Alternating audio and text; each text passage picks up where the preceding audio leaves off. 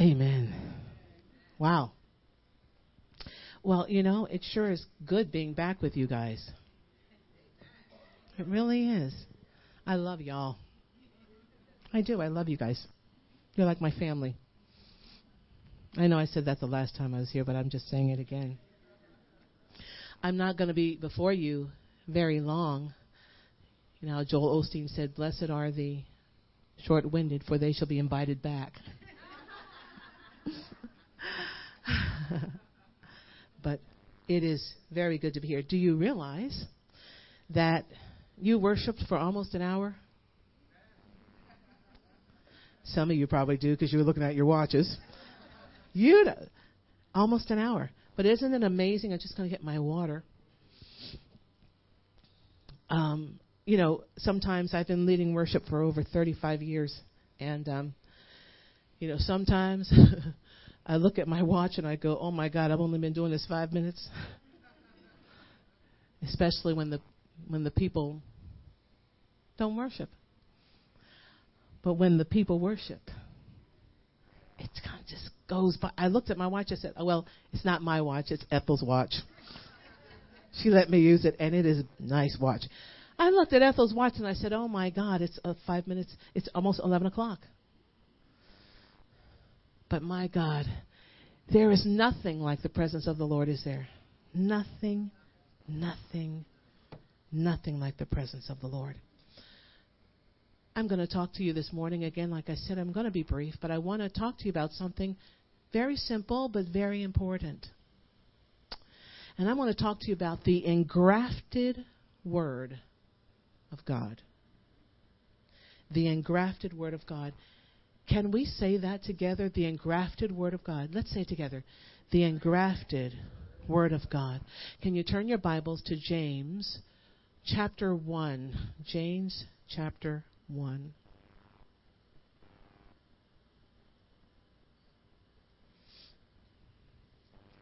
Everybody have it? Are we there? Let's read it. James chapter 1 says, I want to read 1 21 through 25. Wherefore, lay apart, or another translation says, lay aside, put it aside, all filthiness, this is a King James Version, and superfluity of naughtiness, and receive with meekness the engrafted word, which is able to save your souls. But be ye doers of the word, and not hearers only, deceiving your own selves. For if anyone be a hearer of the word and not a doer, he is like unto a man beholding his natural face in a glass. For he beholdeth himself, and then goeth his way, and straightway forgetteth what manner of man he was. But whoso looketh into the perfect law of liberty and continueth therein, he being not a forgetful hearer, but a doer of the work, this man, this man shall be blessed in his deed. Father, we thank you for your word this morning, for your engrafted word. It is indeed forever settled in the earth. Thank you that your word changes us.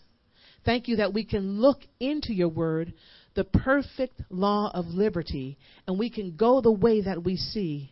We thank you for your powerful, life changing, soul rearranging word in our lives. We thank you for it. In Jesus' name. The engrafted word. My mother is 84 years old. She's still alive. And I like to think of my mother. She was way before her time. This is my, by the way, I just wanted to mention, this is one of my best friends for over 37 years. This is Karen McLendon. She was the one that was ministering. Oh, I'm sorry, excuse me. Karen McDonald. She got married almost a year ago. And your anniversary is when? This week, next week. We got married, I think, two weeks apart. I'm married. Did you know that? Like, did you know that I'm married? Y'all know I'm married, right? Married again. I hate to say it. uh, well, we're family. You know, I was divorced the right way, and uh, oh God, help me. Anyway, my girlfriend Karen, we've been friends for almost 37 years. And so I asked her to come up. You know, I was kind of eyeing her, and I told her she only not lives not too far from here. So I was eyeing her this morning. We do minister together quite a bit, and so I wanted to ask Karen McDonald, and uh, I just wanted you to know her. She is my heart. She is my heart and my best friend. Isn't it good to have a friend? Thank God, it's good to have a friend. My mother, I like to call my mother. Um, she's like Martha Stewart to me. My mother could cook she could do it, couldn't she, Karen? I have yet to see anybody rival my mom. My mother was amazing. She could upholster furniture. She could do anything. She could make the best butter cake, make you want to slap your mama kind of butter cake, I'm telling you. She was amazing. And it, well, she, my mother suffers from dementia, Alzheimer's right now. So a lot of the things she's forgotten. But I haven't forgotten what she's put in me. My mother used to, one of the things she was tremendous at was flowers and plants and trees. And all around our house, you would see just amazing, just lines of beautiful. She used to, and I learned, I used to like to sit under my mother and just learn from her. And she would just talk to me about this is a rhododendron, and this is that, and this is this. And then she'd show me how to cook. That's why I'm a good cook. Hallelujah.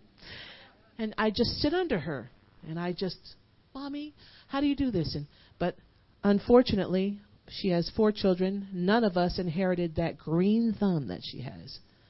I I I kill an artificial plant myself. I just I just thank God it.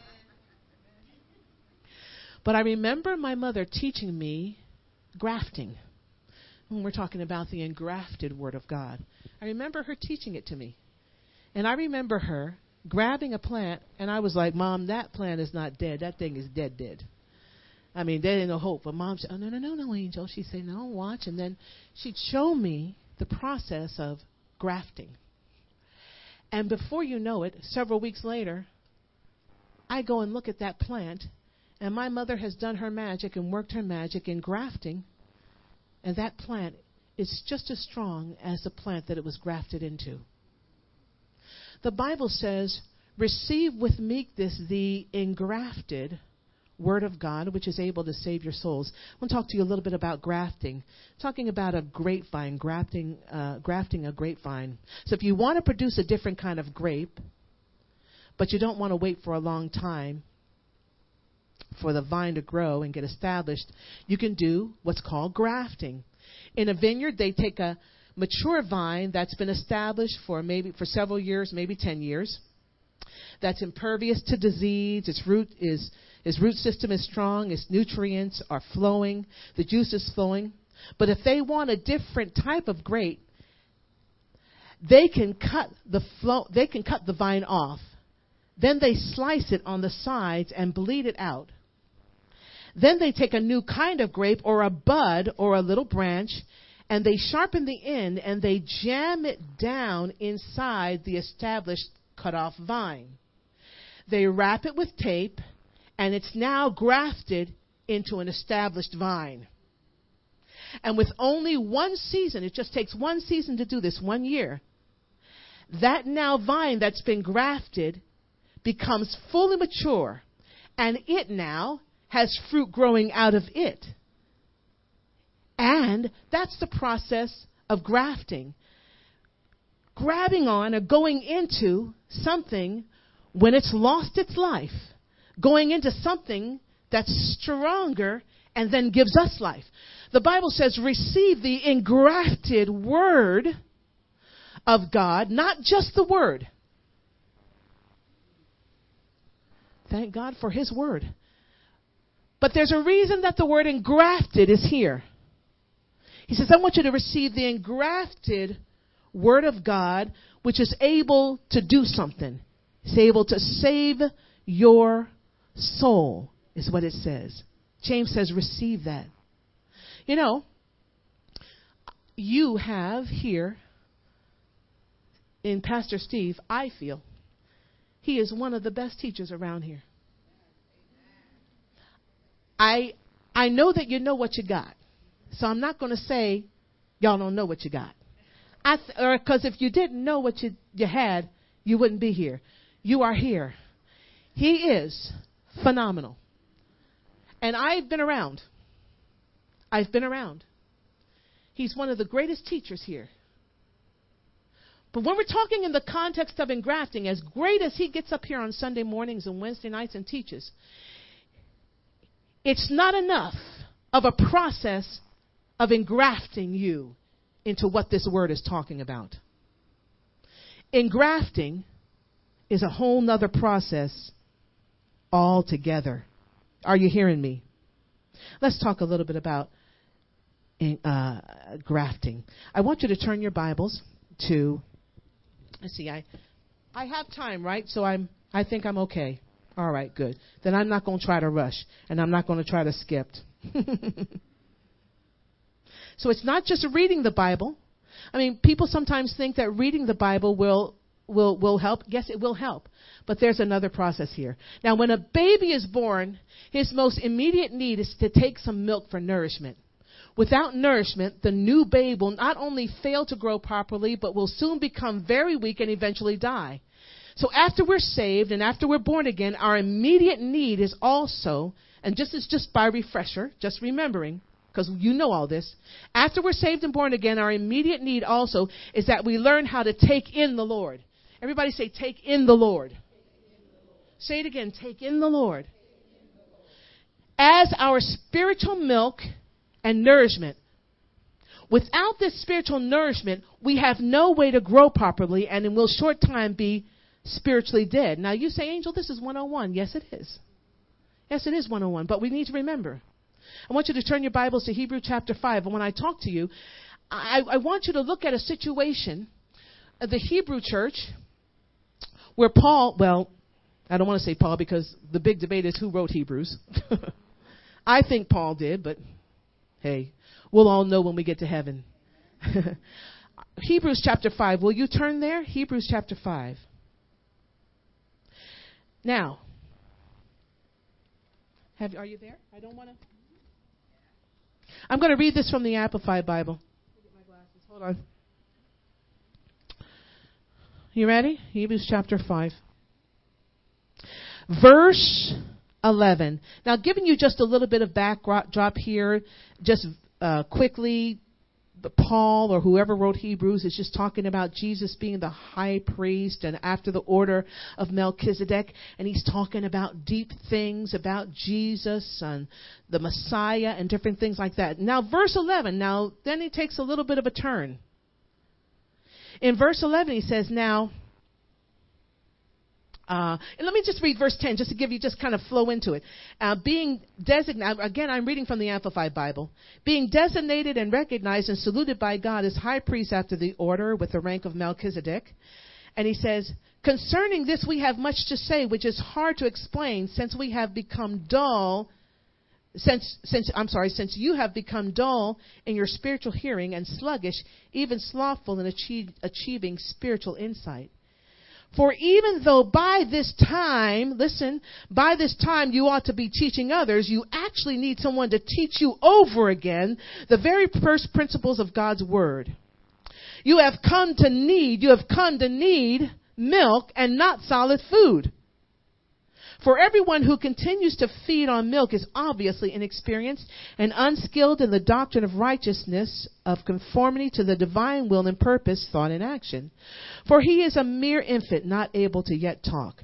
But solid food is for full grown men, for those whose senses and mental faculties, faculties, excuse me, are trained by practice to discriminate and distinguish between what is morally good and noble and what is evil and contrary either to divine or human law. Now, here we have the Hebrews. When it talks about them and it wherein for the time you should be teachers, it's talking about the time of Pentecost. 30 years had passed.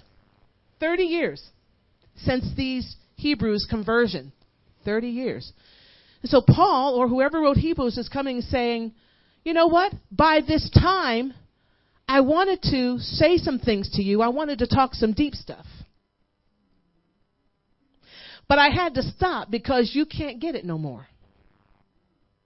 Because 30 years have passed, and by now, you should be teaching. Not only should you be grown from milk to meat, I have an expectation that you grow from milk to meat. He said, I, I haven't got to stop right here because you've become, hear me, when we don't grow spiritually, when we don't take the word in ourselves, he has says, you have become dull of hearing. So you can't even hear what I'm saying.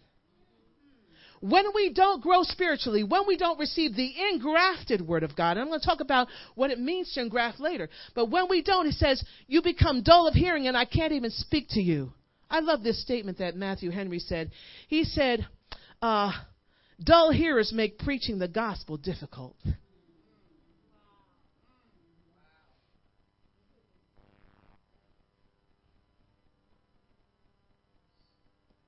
I want you to think about that. So you said, I'm coming expecting something else here, but you but Hebrews, you haven't grown any. You went forward, went to a certain place, then regressed back to the point. Now listen, listen what it says. He says, I've got to teach, you've got to now be taught the first principles again. When you learned them over 30 years ago. Now you got to be taught them all over again. And one translation says you had they had not, actually gone forward, they actually went back. And with that process comes dullness of hearing, lack of discernment. All that is in the scripture that I read. Inability to distinguish. Now, let's give a little backdrop here. And he said, he says this. Listen, let me give you a little backdrop of the Hebrews. It says, they, they were descended from Abraham. That's one of the things. They had a lot going for them. They were descended from Abraham. They had the law of Moses. They had the Old Testament. And some of them even enjoyed the ministry of Christ and the apostles. But 30 years since the day of Pentecost, where they experienced the gifts of the Holy Spirit, they were such, seen in, in such an extraordinary manner. Paul is saying, I'm expecting you that you should be teaching by now. I expect for some of you, one, trans, one, one commentary says, he says, I expect for some of you to be teaching in private, some of you to be teaching in public. And one, another commentary says, to have time for learning and yet no proficiency is an aggravation of dullness. Did you hear that? Let me read it again to have time for learning and yet no proficiency is an aggravation of dullness. Where the scripture says they needed to be taught the first principles of the Word of God, they went backwards instead of forward. And Paul said, now you got to be taught all over again. When we don't learn and we don't grow, we got to be taught all over again. This is an example right here. See, I'm moving forward. I'm moving forward. And Paul even says this you move so backwards to where you have become such as have need of milk, just like a newborn baby, and not solid food. So he said, I'm, I'm not going to give you solid food. Let's talk about let's talk about get into talking about what it means grafting. In the Gospels, the Lord Jesus presents himself as a feast for us to drink and eat. I want you to get this. He presents himself as a feast for us to drink and eat. We drink and eat the Lord. Say, I drink and eat the Lord. Mm-hmm. He says in John 4, y'all said, mm-hmm, oh, you're so cute. he says in John 4 that he is the living water for us to drink. And in the sixth chapter of the same book, he says that he is a bread of life to be eaten. Then the Bible says in 1 Corinthians 12, 12 that we were all made to drink of one spirit. We drink of him, we eat of him, and thereby enjoy him and receive him as our spiritual nourishment. And, and praise the Lord that Jesus Christ had presented himself to us as a feast to meet all our need and to be all our supply. We know that his name is I am, which means I am whatever my people need for me to be. So, he's drink to us. He's food to us. Want to talk to you about the word becoming food to us. First Peter, listen, First Peter 2.22, don't turn there.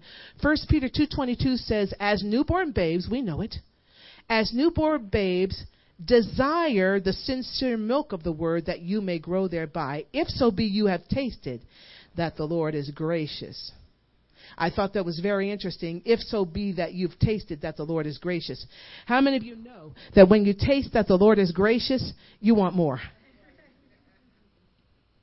If so be that you've tasted the Lord is gracious. Desire. You know what stirs desire? The goodness and the graciousness of the Lord uh, uh, manifested in your life. If you've tasted him, honey, the Bible says, Oh, taste and see that the Lord is good. When you taste him, you want more, and you want more, and you want more. Says, as newborn babes, desire that sincere milk of the word. And when you do, you're gonna grow because you've tasted that the Lord is gracious, so you want more. Now, these verses are important because they tell us clearly how to taste the Lord drink the sincere, pure milk of the word. If we would taste Christ, we must take into us the milk of the word. Then we will be nourished for spiritual growth. Notice the Bible says taste. It doesn't say that we know this aspect of God or we know that aspect of God, but it says taste, just taste. You know, I used to have a time, uh, a friend of mine getting a friend of mine to taste. And they'd say, you know, I said, just taste the food, because I like to try new things. And I used to say, just taste it. They said, No, I don't like it. Just taste it because you won't see unless you taste. You taste it, you don't like it, that's one thing. But you won't see unless you taste. Everybody say, Oh, taste and see that the Lord is good. So when we drink the milk of the word, we are actually tasting the Lord. We are tasting the Lord. Most Christians know that the function of the Word of God is to reveal God. Although this is true, this is not its main function. Hear me. The main function of the Bible, hear me now. This is, we're talking now beginning, going into impart, impartation or, or uh, in, uh, grafting the Word of God. The main function of the Bible is to impart God into us as life and as a nourishment of life. It is not only to give us knowledge about God and His love, but to impart God Himself to us. So whenever we read the Bible, we should not merely try to know or understand it, but take something of God's essence into us as we take food. Are you hearing me?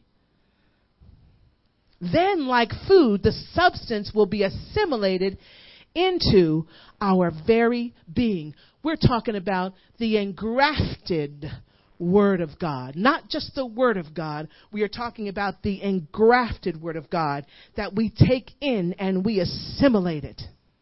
1 Timothy 4 6, don't turn there. But it says that we are nourished up in the words of faith. We are nourished up in the words of faith.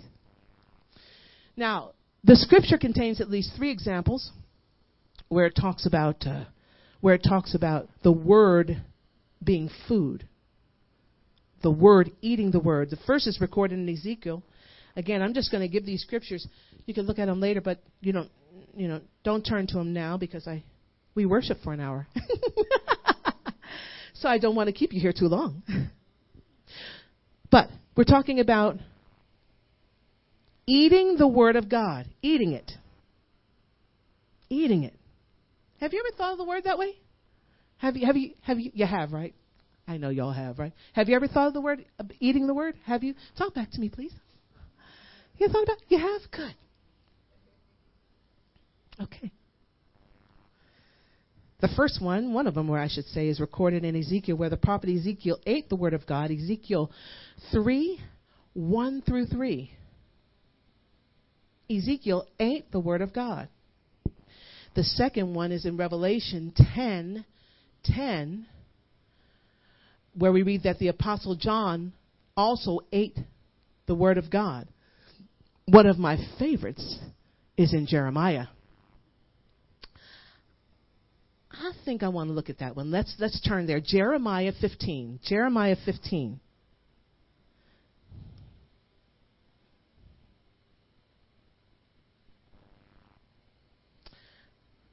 Who would like to read that for me? Can somebody read that for me? Jeremiah 15, 15, 16. Can somebody read that for me?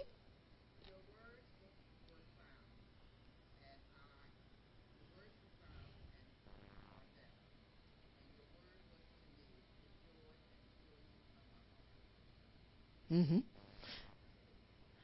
Yeah, um, I'm sorry. Yeah.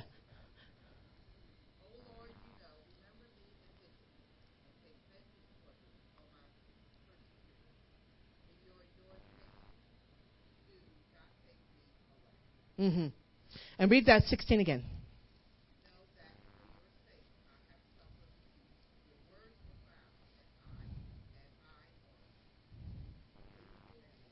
I ate them.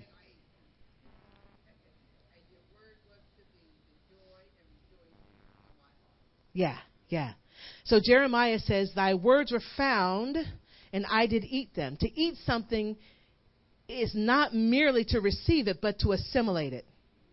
To assimilate is to receive something into you, digest it, and make it a part of yourself. Jeremiah said, Thy word was unto me the joy and rejoicing of my heart. The word, after being eaten, became, listen, the word after being eaten became joy and rejoicing. Think about it. After he ate it, it became something. If I eat chocolate cake, I'm going to become fat. I'm just saying. The way I like to eat it. I'm just saying. But Jeremiah said, Thy words were found, I ate them, and they became joy and rejoicing to me. Hear it? Yeah, I love it. And it becomes joy within us and rejoicing without. now, no, I want you to notice the process here. Want you to notice the process. Now, we're, we, now we're talking about engrafted process. Jeremiah said, Thy words were found. Now, I think Jeremiah was probably talking about the word that the Lord gave him because, you know, in another portion, Jeremiah was talking about your word. I think chapter 20, he was talking about, uh, I ain't to do this no more. you know, I'm tired and tired of people, tired of, you know, you know how we get. you ever been there? I have. De- Jeremiah said, you know, I'm, just, I'm just tired of this. And it, it, he said, I was weary with forbearing, it says. In, in, in other words, I was just I was just trying not to, you know, God, I'm done. But he, then he said, Your word was in me like a fire. In me like fire. I have experienced that. I've experienced God in me. I, I, maybe you have too. In my belly like fire. I, very rare, but I have. He said, But your words on the inside of me, the words that you spoke to me, they were like fire. And he said, They were shut up in my bones. And he said, I, I, I, I couldn't, I, I had to speak. I just had to speak. I have to do it. And how many of you know God, you know, when, when we say we're not going to answer the call of God, thank God Jeremiah had fire shut up in his bones. But let me tell you, if God calls you to do something, He'll cause you to be, you might be weary, but I'm tell you something, it never leaves. It never, the call never leaves. It never leaves. It's just shut up in you. Just shut up in you. And he said, I was weary with trying to resist this thing. I was weary with it.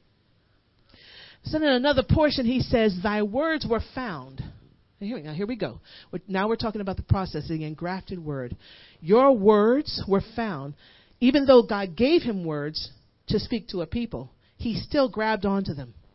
But how about another aspect? When we are dealing with areas of our life where we need the Word of God, and we search out that Scripture, we search it out, we search it out. We not we just don't read it. We don't just read it, but we search it out. We search out that Scripture.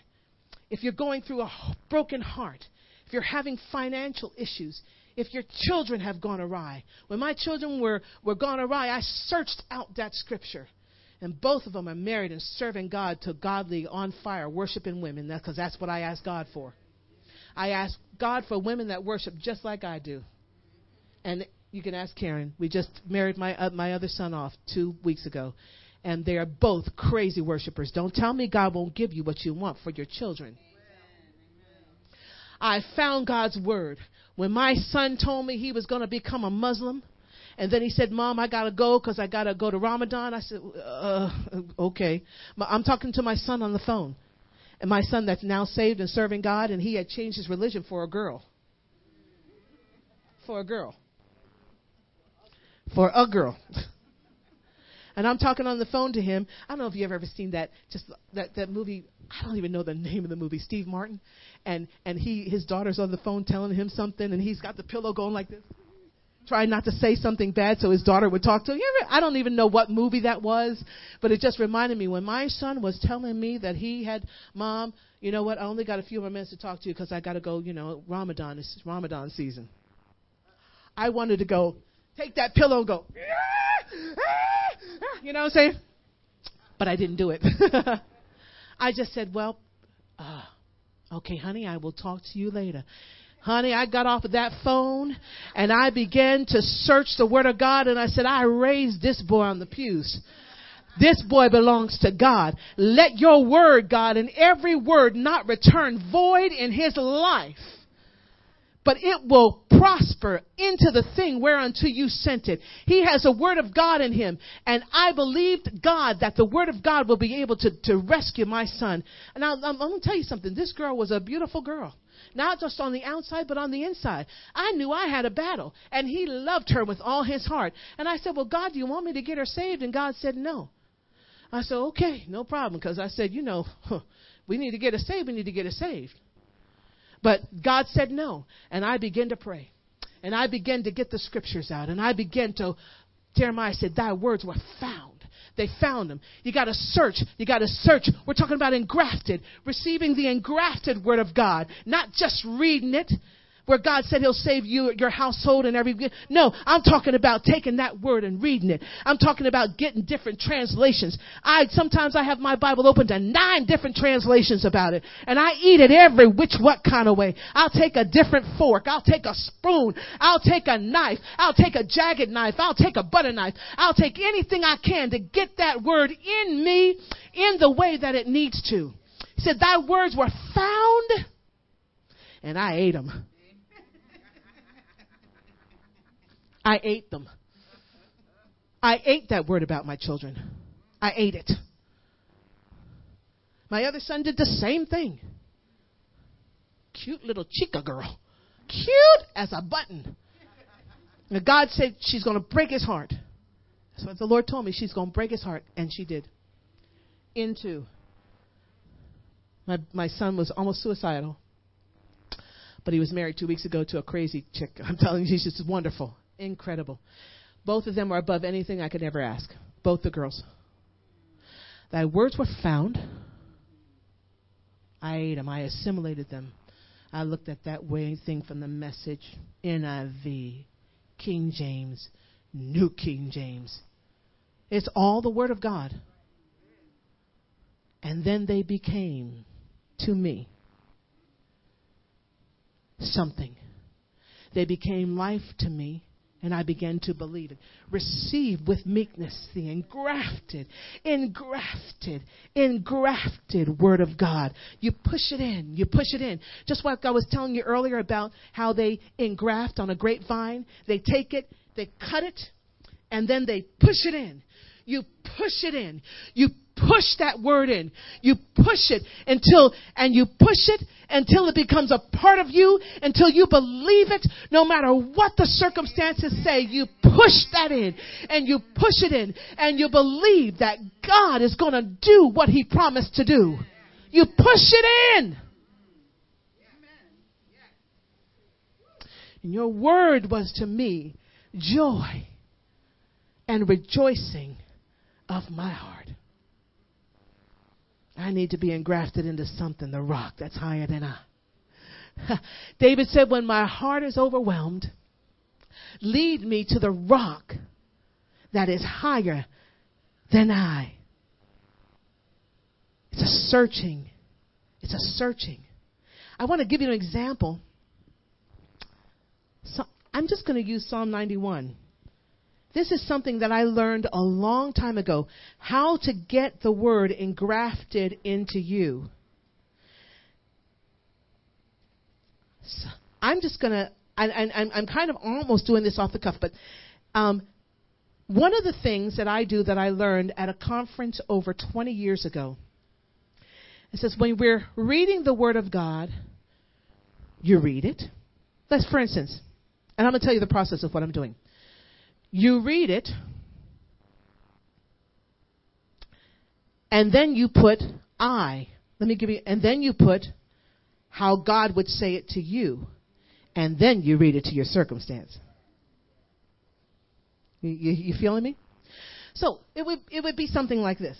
Something like this. First, you read it. Uh, Psalm 91 says, He who dwells in the secret place of the Most High shall remain stable and fixed under the shadow of the Almighty, whose power no foe can withstand. I will say of the Lord, He is my refuge and my fortress, my God. On Him I lean and rely, and in Him I confidently trust. Now, so I've read that scripture. Now, I'm going to put, talking about engrafting. This is engraft. Now, this is engrafting. Now I'm going to say, I'm going to put I in there. I dwell in the secret place of the Most High, and I remain stable and fixed under the shadow of the Almighty, whose power no foe can withstand. I will say of the Lord, you are my refuge and my fortress, my God. On you I lean and rely. And in you I confidently trust. Then, God to us. God to us.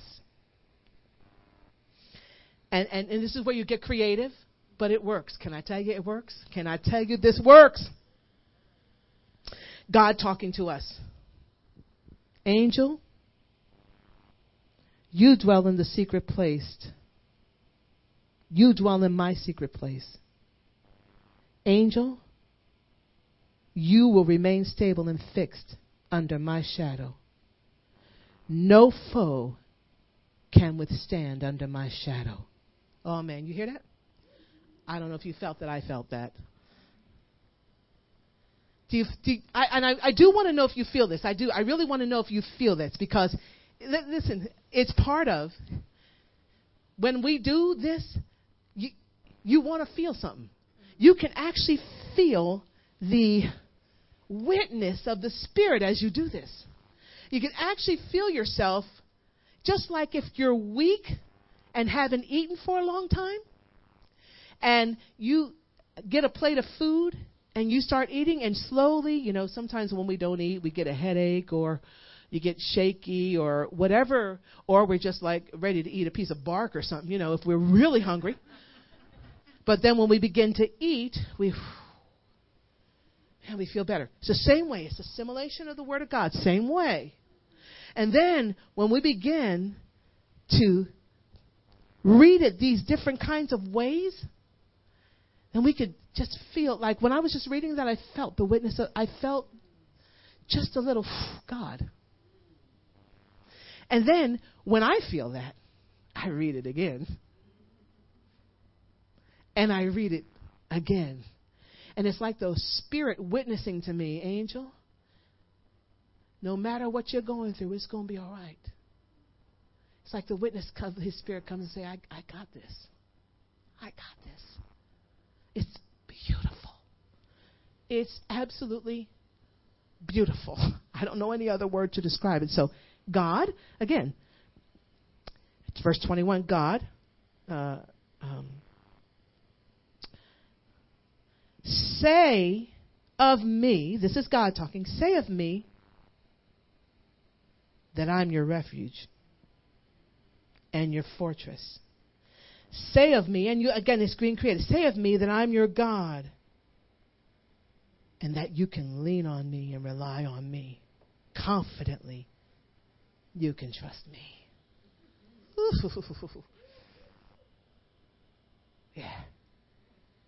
Ooh. And then lastly, to our circumstance. Say we're having financial. That's a biggie. And like I said, be creative. I tend to be very, very creative. Bank account. I dwell in the secret place of the Most High. No matter what you say, I'm stable. Are you getting me? Uh, are you with me? I don't know. Are you with me? No matter what you say, I'm stable. I'm fixed because I am under the shadow of the Almighty, whose power of phone nothing can withstand. Checkbook. The Lord is my refuge. Checkbook, the Lord is my fortress, and on him I lean and rely. I confidently trust in him no matter what you say. you get it? And when we do that, I mean, that's just kind of like a uh, an example, you know, but oh my God. When you take the scripture that pertains to your situation and you work that thing, I'm talking about work that thing. Before you know it, you've closed your Bible and you're walking away. And uh, problem, what problem? No, no, I'm, I'm, I'm under the shadow of the Most High. God's got this. I can trust and rely on Him no matter what. It becomes, you're engrafted. You're engrafted. You become just the way God ordained for you to be when you take in His Word. You're made strong because of Him. In your weakness, you're made strong. The Bible says, let the weak say I'm strong. And you have to first acknowledge that you're weak in order to say you're strong. But you become engrafted. I'm engrafted. I'm engrafted. I'm engrafted. And you stand just as strong as you need to in that circumstance. Are you feeling me? Engrafted. Everybody say engrafted. Engrafted.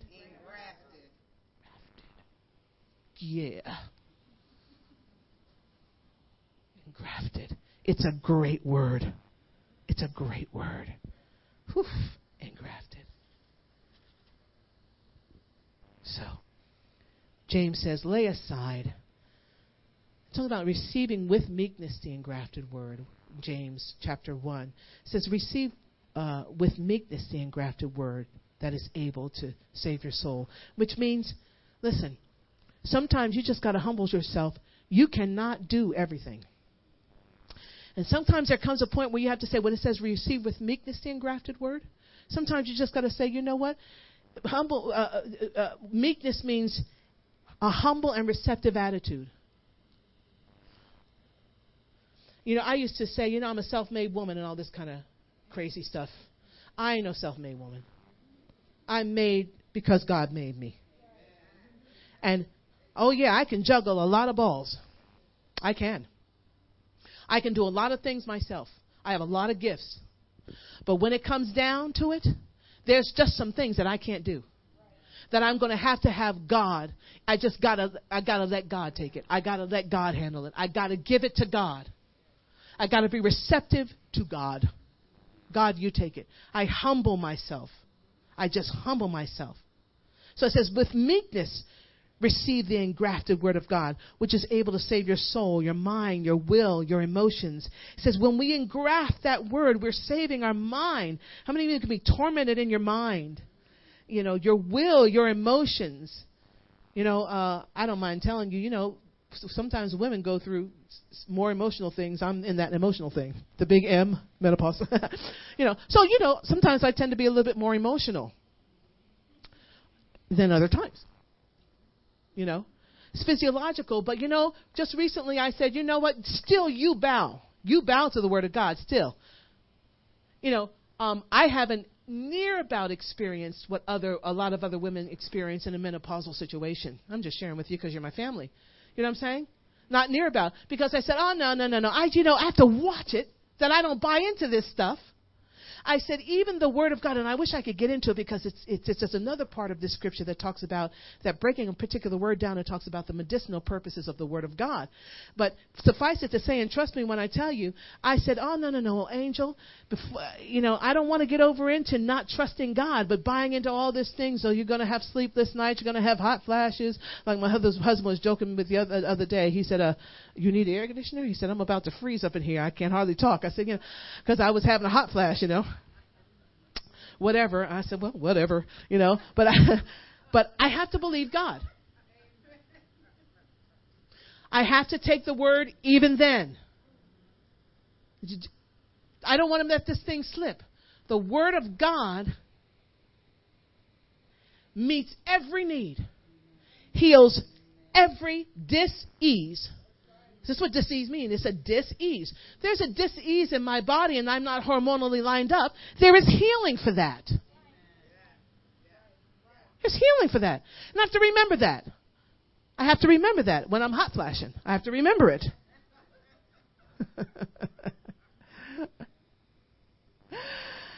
so when the nurseryman is grafting a grapevine, they take great care in ensuring that precision is used to join the cutting to the wild rootstock. If the graft is not accurate, then the job would prove to be a waste of valuable time. In a similar sense, if we don't take time to engraft the word, to take the words out of the pages of the Bible and implant them into our hearts, we will waste, we could waste our lives. We'd be no different than those religious hypocrites of Jesus' time who paid lip service to the Lord, but their hearts were far from Him. Let me tell you something. I'm all for positive confession. I am. I'm for positive confession. And thank God I have an opportunity to travel all around. Some of this stuff that I see people doing is like a parrot. Because someone says do it, you do it. Because someone says say it, you say it. You don't bit more know what you're talking or you don't in, in other words i'm blessed and highly favored and the lord all this kind of stuff. Yes we are. However uh, uh, some of the things i know you're a parrot. You're not doing all that stuff that causes you to be blessed and highly favored. Sometimes yeah you got to speak it until you fake it till you make it. I understand all that. But honey some of this stuff out here some of this stuff mm-mm it's just parroting. I'm not, not, I ain't talking about no specific person, but I'm just saying we got to make sure that we're not parroting. When we say that we're blessed and highly favored of God, which we are, in fact, but the favor of the Lord, the Bible says, with favor will thou encompass him. Let all those who put their trust in thee rejoice. Let them shout for joy because thou defendest them. Let them also that love thy name rejoice in thee, for thou, O Lord, will bless the righteous, and with favor will thou encompass them as with a shield. Let all that put their trust in. Oh, hear me. First things first. Let all that put their trust in thee, their trust, and putting their trust in, no matter how the circumstance looks. The same people that making the positive confession are the same ones whining and crying and making all kinds of negative confessions when the storms of life come. That's, that's what I'm talking about. Even it's in you or it's not. And the trials will be the determining factor. The Bible says a sower sows a word. Sows the word in John chapter in Mark, excuse me, chapter four. The sower sows a word, and the Bible says Satan comes immediately. You know how immediately? That was a long time ago says he sows, sows the word, and Satan comes immediately with what? Afflictions, persecutions, cares of this world, deceitfulness of riches, lust of other things, entering in, entering in, hear me, entering in, choke the word, and it becomes unfruitful. Don't think that when the enemy brings trials and tests your way, he's trying to enter in and steal that word. The sower sows a word and Satan comes immediately. He's got to cause that trial to make it enter into you. The same way we take in the engrafted word of God, this tries, the enemy tries to get in us and steal it. Same process. And the trials do that. The trials do that. The trials do that. If we don't counter it, if we don't counter what the enemy's doing by the engrafted word of God, the Bible says we become unfruitful. Entering in chokes the word. Choke it out. You don't have enough money. You don't have enough money. Your children are never going to serve God. You're going to wind up being poor and old. Nobody's going to want you how you're going to bury yourself. Nobody cares about you. Nobody loves you. Your children will never come to Jesus. They'll always be this way. Choke it out. Choke it. Yeah, you'll never go to college. You don't have enough money. How you gonna how you gonna how you gonna support yourself? You've been unemployed for three years. How are you ever gonna make it? Choke it, choke it. You hear me? Choke it. Choke it out. When you choking somebody's choking, you can't breathe. Choke it out of them. Give her that affliction. Give her that care of this world. Choke it out. Get it out of her. But we're not going to be as such. We're going to take that word. We're going to engraft it on the inside of us. And these earthly cares won't be, be uh, able to choke the word out of us because we done pushed it down. we done pushed that word down and it's become a part of us. And we are able to therefore resist the enemy and he'll flee from us. The engrafted, the engrafted Word, the living Word of God, which is able to save your soul, your mind, your will, your emotions, the engrafted Word of God. God, we just thank you for your word this morning. Thank you, thank you for your word. It is forever settled. All your promises are yes and amen. You've, you've blessed us with everything that pertains to life and godliness. Everything we need to know about life, you have it right here in your word. The word in our life is called Savior, Jesus, Messiah, pearl of great price. Teach us, God, to engraft it into our hearts, Father God, that we might be changed. That we might be changed. James says, when you do it, something's going to happen you're going to not no longer be a hearer of the word. What it says in there, right after that. When it says, in, receive the engrafted word of God, you're not going to be a hearer no more, just a hearer. You're not going to be, and I don't think any of you do this. I don't know, maybe. I don't know. But you're not going to be coming in on Sunday mornings anymore, hearing the word, or just reading it. You're going to be doers. As James said, when this engrafted word happens, he says, you behold yourself. He says, like, of course, of course, the Bible is called the perfect law of liberty. He says, you look into the, the a doer, a, a only, looks into the perfect law of liberty, sees what manner of man he is, and then turns and goes, listen, his way. The word is God's way.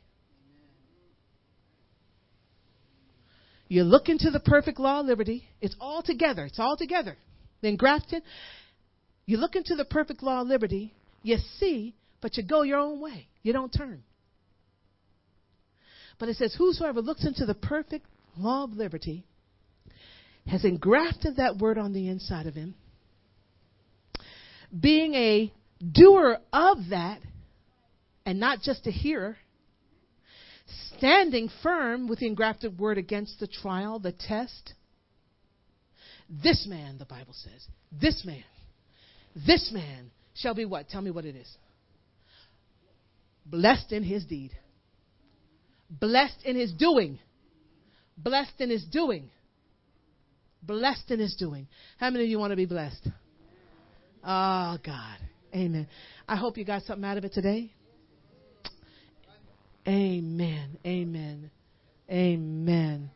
The engrafted, engrafted, engrafted word of God. Amen. God bless you.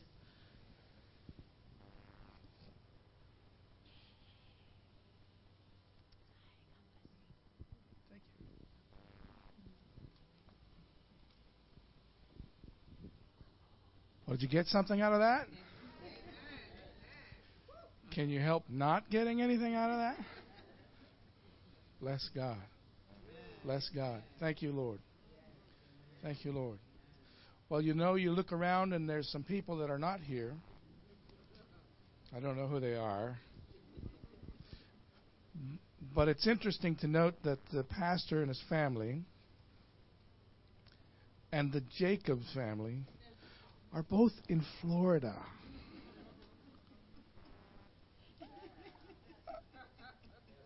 And we're here. Oh, bless God. Thank you so much, sister. There was a lot of word. I mean, you hit on a bunch of them. A lot of levels in that. Praise the Lord. Uh, does anybody have any praise reports or prayer requests? Some more? Any more? Praise the Lord. Hagos? Is that it is?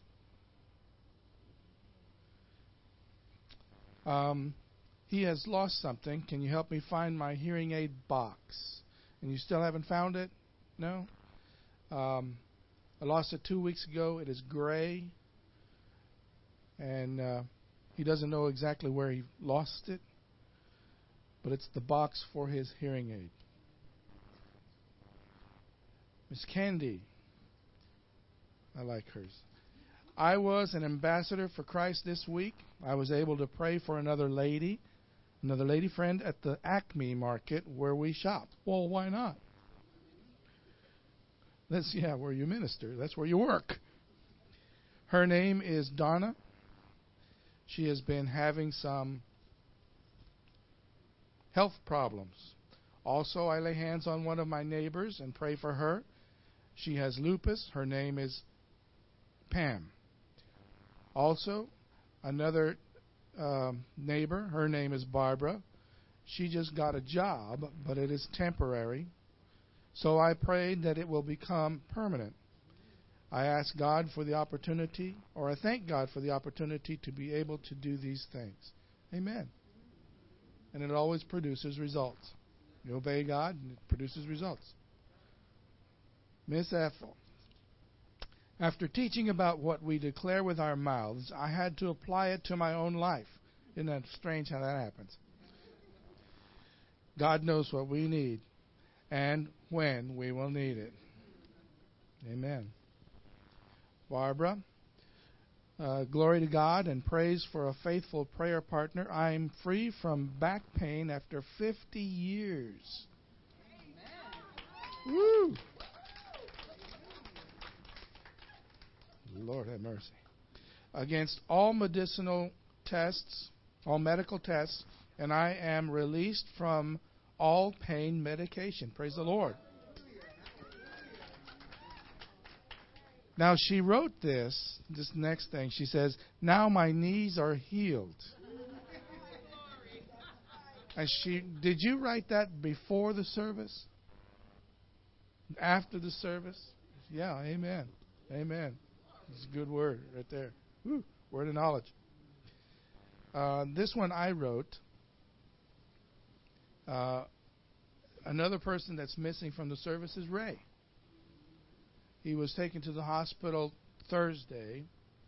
Uh, he told me while while I visited him, he said that it took me about an hour. Me and Angela took took us about an hour to get from the bedroom to the car. And he said, Well, Angela told me, should, should we just call the ambulance? And he said, No, they're going to make me walk anyway.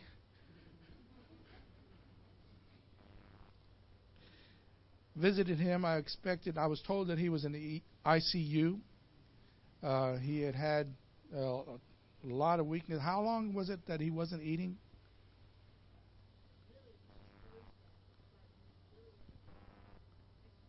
Since the picnic. Oh, my. So I was told he, was in the ICU. I, you know, when you go to the hospital, you never know what you're going to see. And then ICU, you don't know what condition they're in. I expected him to be on his back with stuff hanging out of him, and um, so I went, introduced myself, and and went there, and um, uh, he's he's not there.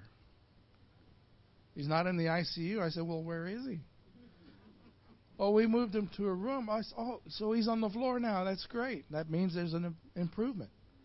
So uh, he told me that he had a viral gastrointestinal I call it a stomach bug. But he'd been very, very weak. And uh, so when I got there into his room, I didn't, again, I didn't know what to. I was expecting him to be flat on his back, but resting, right? I turned the corner into his room. He's sitting on a chair having his lunch. And he had finished most of it. Uh, all he had left was his dessert when I got there. So he was feeling a whole lot better. He looked really, really good. Uh, so we praise God for him. Now, I did receive a message from him while we were praying, while we were uh, doing praise and worship. He says, Praise God, I will most likely be discharged tomorrow. I took a shower this morning and feel almost human. Thank everyone for their concerns and prayers. I'm sorry I missed Angel. Give her my love, Ray. So, so yes, so I just did. Amen. Uh, and one more announcement. Barbara has brought in some cherry tomatoes to share. And they are right back on that table, and there's some bags there. So if you want some cherry tomatoes, um, don't take them all because I want some too. but but they're they're right back there. I can see them. They look really good too. Amen.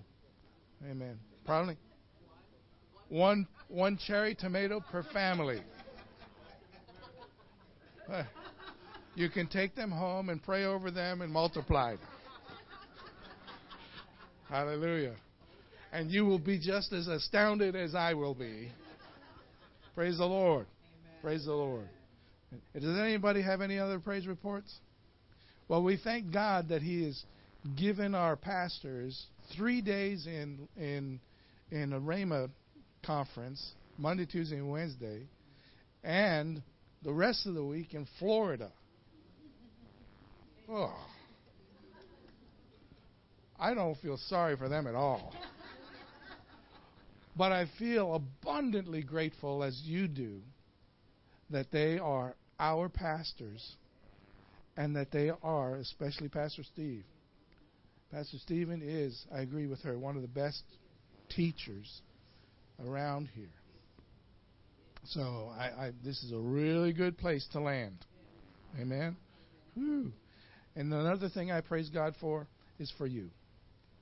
You are a great congregation, individually wonderful. I told Miss Gladys, I wish that I had had a Miss Gladys in my life when I was the big, because I'd have been so much farther ahead today. So, all of you who have smiles, and some of you who don't, I praise God for you all. Father, I thank you, Lord God, that the engrafted word that we heard today has come into our hearts and is making the difference in our lives, even now, before the circumstances come at us. It is making that difference. We thank you, Father God, that the word is our shield and that you, Father God, are our God. Thank you. In Jesus' holy name we pray. And everybody said, Amen. Amen. Praise God. You can go in Jesus' name. Amen.